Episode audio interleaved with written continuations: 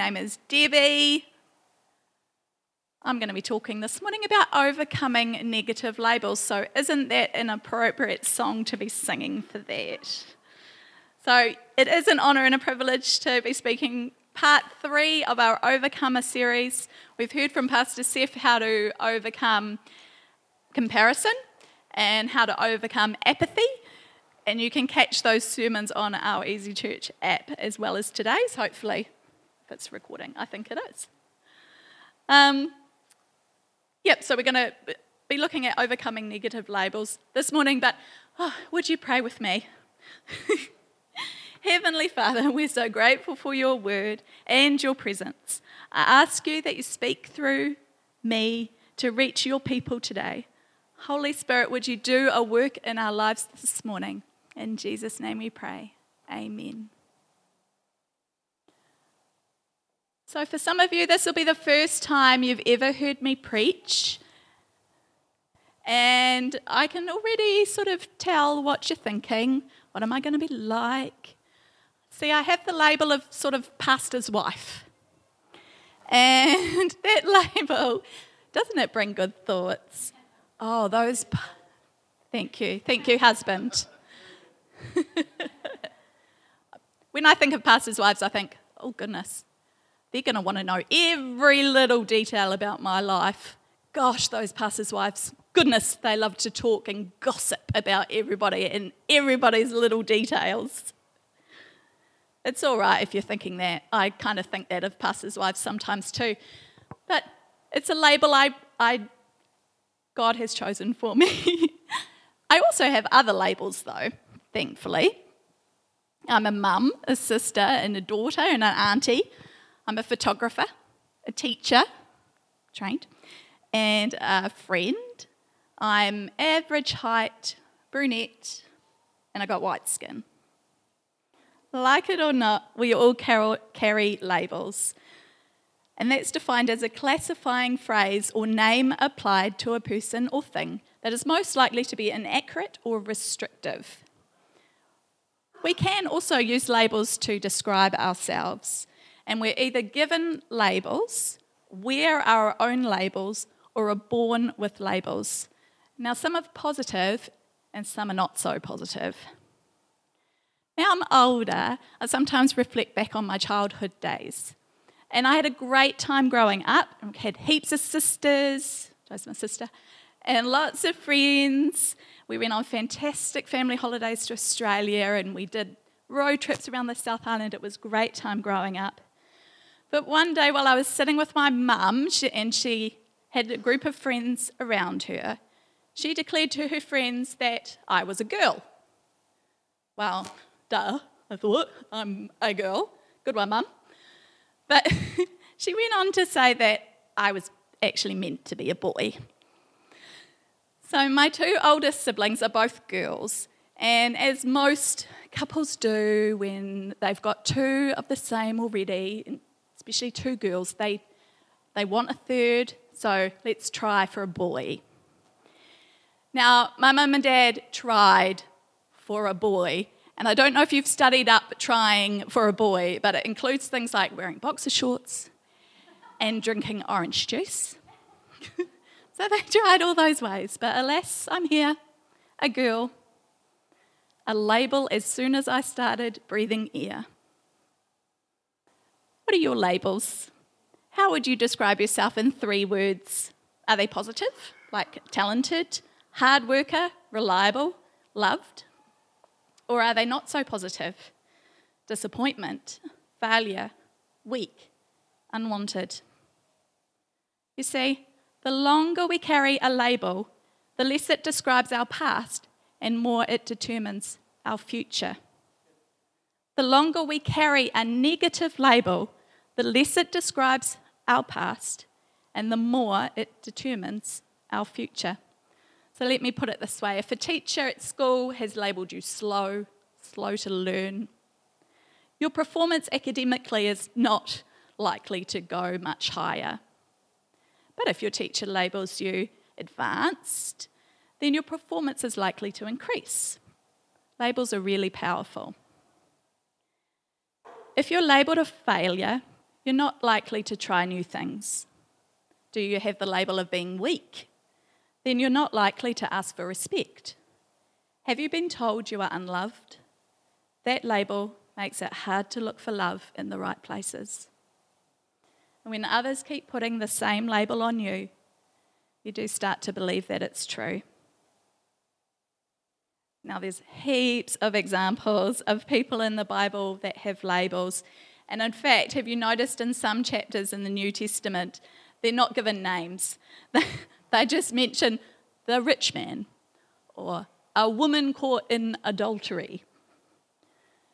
Gideon was one of those men, and he had his own labels. We find his story in the book of Judges, chapter 6. But to fully understand Gideon's labels, we need to consider his place in a wider context. So Gideon belonged to the tribe of Manasseh, and that's one of the 12 tribes of Israel. Within the tribe were family clans. Gideon's family was the smallest and least wealthy of the clans within the tribe of Manasseh. And on top of that, Gideon was the least in his house. So, can you hear the labels already? Small, poor, least in the house. Let's pick up the story in Judges 6, verse 11. The angel of the Lord came and sat down under the oak in Ophrah that belonged to Joash the Abiezrite. When his son Gideon was threshing wheat in a winepress to keep it from the Midianites. When the angel of the Lord appeared to Gideon, he said, The Lord is with you, mighty warrior. Pardon me, my Lord, Gideon replied. But if the Lord is with me, why has all this happened to us? Where are all his wonders that our ancestors told us about when they said, Did not the Lord bring us up out of Egypt? But now the Lord has abandoned us and given us to the hand of Midian. The Lord turned to him and said, Go in the strength you have and save Israel out of Midian's hand. Am I not sending you? Pardon me, my Lord, Gideon replied. But how can I save Israel?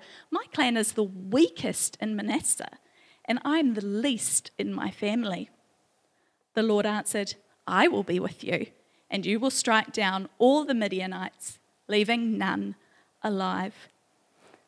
Now, I find this conversation pretty fascinating. Here's the angel of the Lord talking to you, telling you that the Lord is with you and that you're a strong warrior.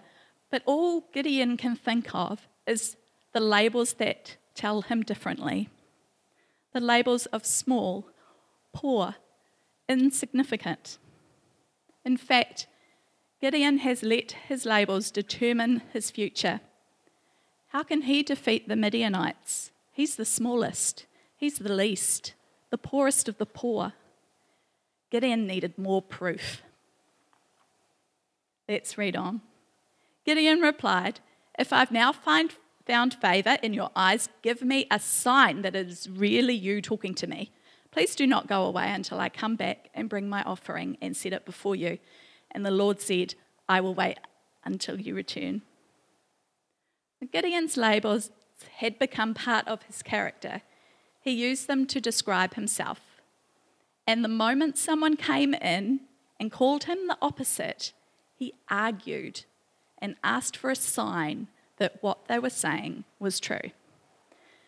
Now, Gideon did go on to defeat the Midianites, and the Lord was with him, and he was given strength and victory. So, how do we go from the smallest to the greatest? How do we move from defeated to victorious? How do we overcome the negative labels that have become part of our character?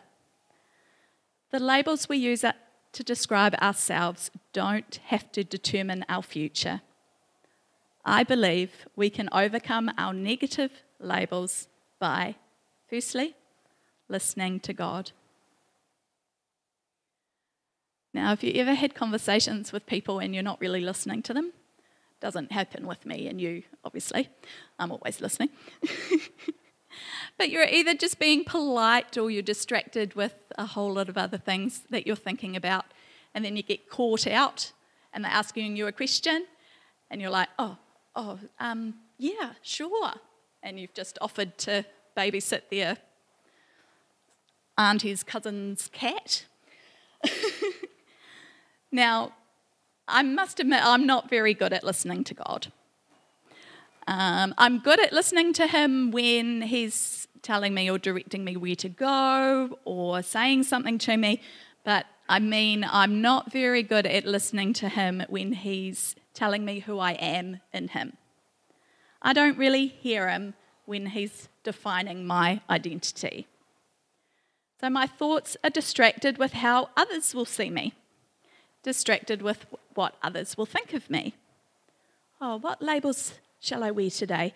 Um, oh, perhaps I'll wear the label of insecurity. Oh, I know what will help. I think I'll look at Instagram and Facebook for a better label to slap over the insecurity label. Surely that'll work. Add newer and better labels to describe myself because I'm not convinced of my true identity. I need something valid to define me.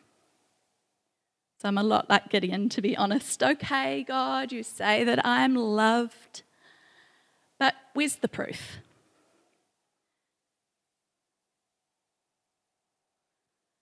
Other people have given me the label that I'm unlovable. So I kind of probably believe them more unless you're going to come and really define it. It's not enough to tell me. You need to show me, God. I need valid proof. It sounds silly, I know, but we've all been there and we've said it to God at some stage of our lives. Come on, God, give me a sign. It's not enough to tell me. I need some proof. Well, how about we listen? And I mean, really listen. Lean into God and whisper, Who do you say I am? Put aside the labels, put aside the questions and the doubts, and hear his voice. He says you are his. 1 John 3, verse 1. See what great love the Father has lavished on us, that we should be called children of God, and that is what we are. He says, you are worthy.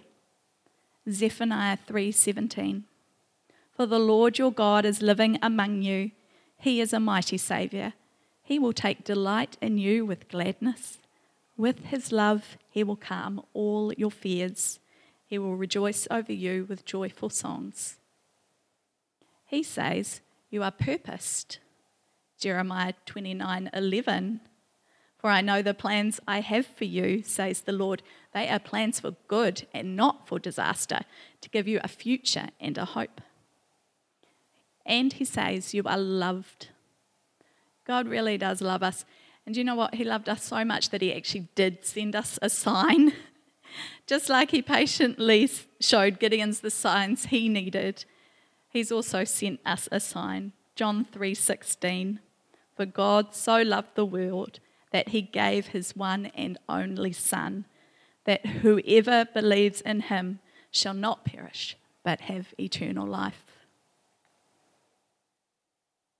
We can believe God and what he says about us, and then use that truth to walk in our God given identity. His word is truth. And that brings me to the next way we can overcome negative labels. We can do it by trusting his judgment. Ever notice how God chooses the most unlikely of people? The people with huge labels stuck to their foreheads. While the world looks for the best labels wealth and status and a good family name and good looks God looks for those with negative labels. Is his judgment of these people actually like really bad? Or does he actually see their true identity?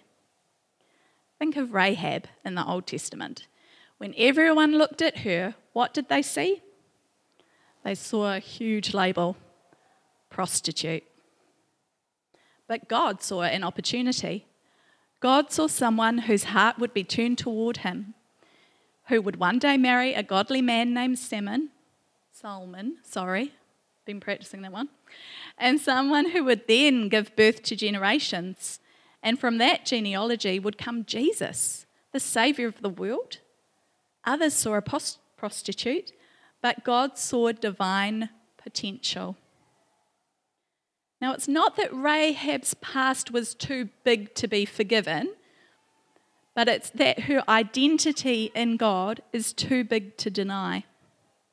So let me say that again. It's not that Rahab's past was too big to be forgiven, it's that her identity in God is too big to be denied.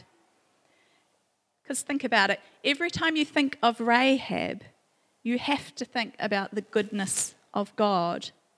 And that's that that defines her, not her label. What about David? When others looked on him as a child, they saw a little shepherd boy, too insignificant to be called out as one of Jesse's sons when Samuel came to anoint a new king in 1 Samuel chapter 16. But God saw something that they didn't see. He saw a warrior able to stand up to a giant and the future king of Israel. Yes, David messed up sometimes, a lot. But aren't we grateful for his labels? Because without him, his identity as a man after God's own heart wouldn't carry any weight. It's that identity that defines David, not his labels. And just when you think God's judgment of people must be really awful, think about Saul. Let's read from Acts chapter 9, verse 1 to 5. Meanwhile, Saul was uttering threats with every breath and was eager to kill the Lord's followers. So he went to the high priest. He requested letters addressed to the synagogues in Damascus, asking for their cooperation in the arrest of any followers of the way he found there. He wanted to bring them, both men and women, back to Jerusalem in chains. As he was approaching Damascus on this mission, a light from heaven suddenly shone down around him.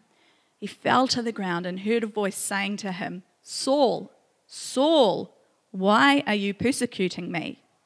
Who are you, Lord? Saul asked. And the voice replied, I am Jesus, the one you are persecuting. Saul then becomes blind and then is given a vision of a man come, that comes to lay hands on him so he can see again. And this man is a believer from Damascus called Ananias. Now, God also showed Ananias a vision of who he wanted him to go to. And Ananias is in shock. He exclaims in verse 13, But Lord, I've heard many people talk about the terrible things this man has done to the believers in Jerusalem. And he is authorized by the leading priests to arrest everyone who calls upon your name.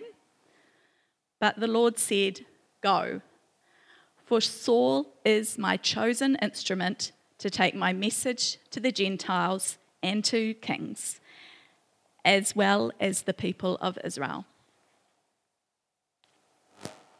So, okay, Saul had some pretty bad labels on him, and even Ananias can describe Paul's character by his labels. So, has God really got the right person? Yes, he's got the right person. And in fact, by identifying Saul as his chosen instrument, God has showed yet again his redeeming and loving nature. Church, we all carry labels whether we like it or not.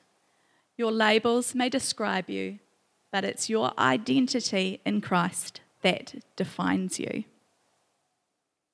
Yes, my label is a girl, but my identity in Christ is fearfully and wonderfully made. It's not that we should be working hard to get rid of the labels, because my being a girl has had an undeniable impact for the kingdom of God, and some of your labels will have as well. But instead of letting the world tell you that to overcome that negative label, you need a newer, better label, let's keep listening to God and who He says we are and trust His judgment of us. that He is using our labels to point the way to Him. And that's our identity as children of God to be witnesses of His redemptive love and amazing grace. Genesis 50, verse 20 says, You intended to harm me, but God intended it for good, to accomplish what is now being done, the saving of many lives. Have the worship team come up, please. Church, let's stand this morning as the worship team come.